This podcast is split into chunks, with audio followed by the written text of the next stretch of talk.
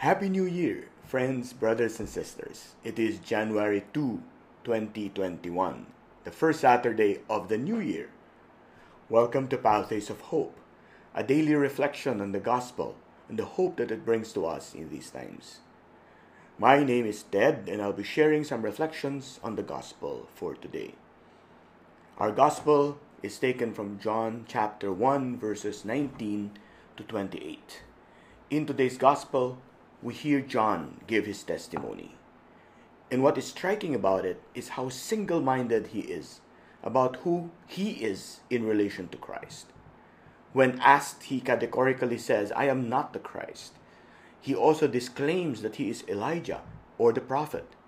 What he does say is that he is the voice of one crying in the wilderness. And he exhorts those who are hearing him referencing Elijah, to make straight the way of the Lord. And then John describes Jesus directly as the one who comes after me, the thong of whose sandal I am not worthy to untie. What we see from John's testimony is that he is a man with a mission from God, and his mission is to direct people to God's revelation, which is Christ the Lord. As disciples of Jesus, this is something we should all be mindful of because it helps us to understand our mission better. A disciple's mission is not just to follow the Lord, but to bring more people to follow the Lord.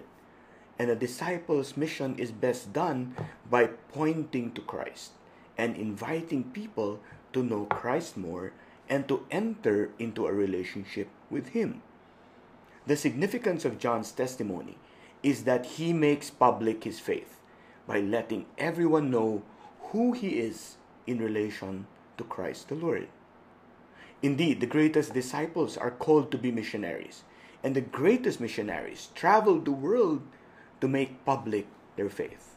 Pope Emeritus Benedict XVI tells us that the church is missionary by nature, and her principal task is evangelization, which aims to proclaim and to witness to Christ and to promote His gospel of peace and love in every environment and culture.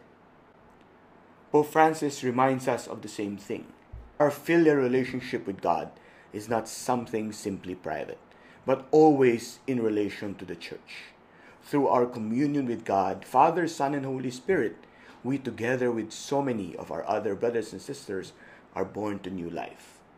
This divine life is not a product for sale, but a treasure to be given, communicated, and proclaimed. That is the meaning of mission.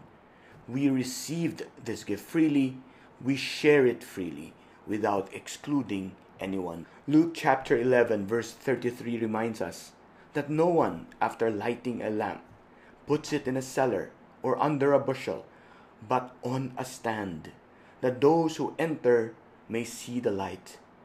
It is a good reminder for us who desire to follow the Lord that our faith is not a private matter, but a public gift meant to be given to as many as we may encounter.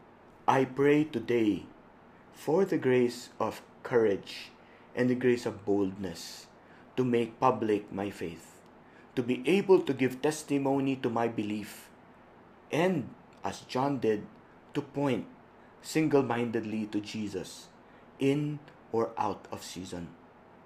I pray that you may be blessed with that same grace. If you have been made a bit more hopeful by this short commentary, please do spread that hope by sharing this short reflection. This has been Pathways of Hope. Thank you for listening. Happy New Year. God bless us all.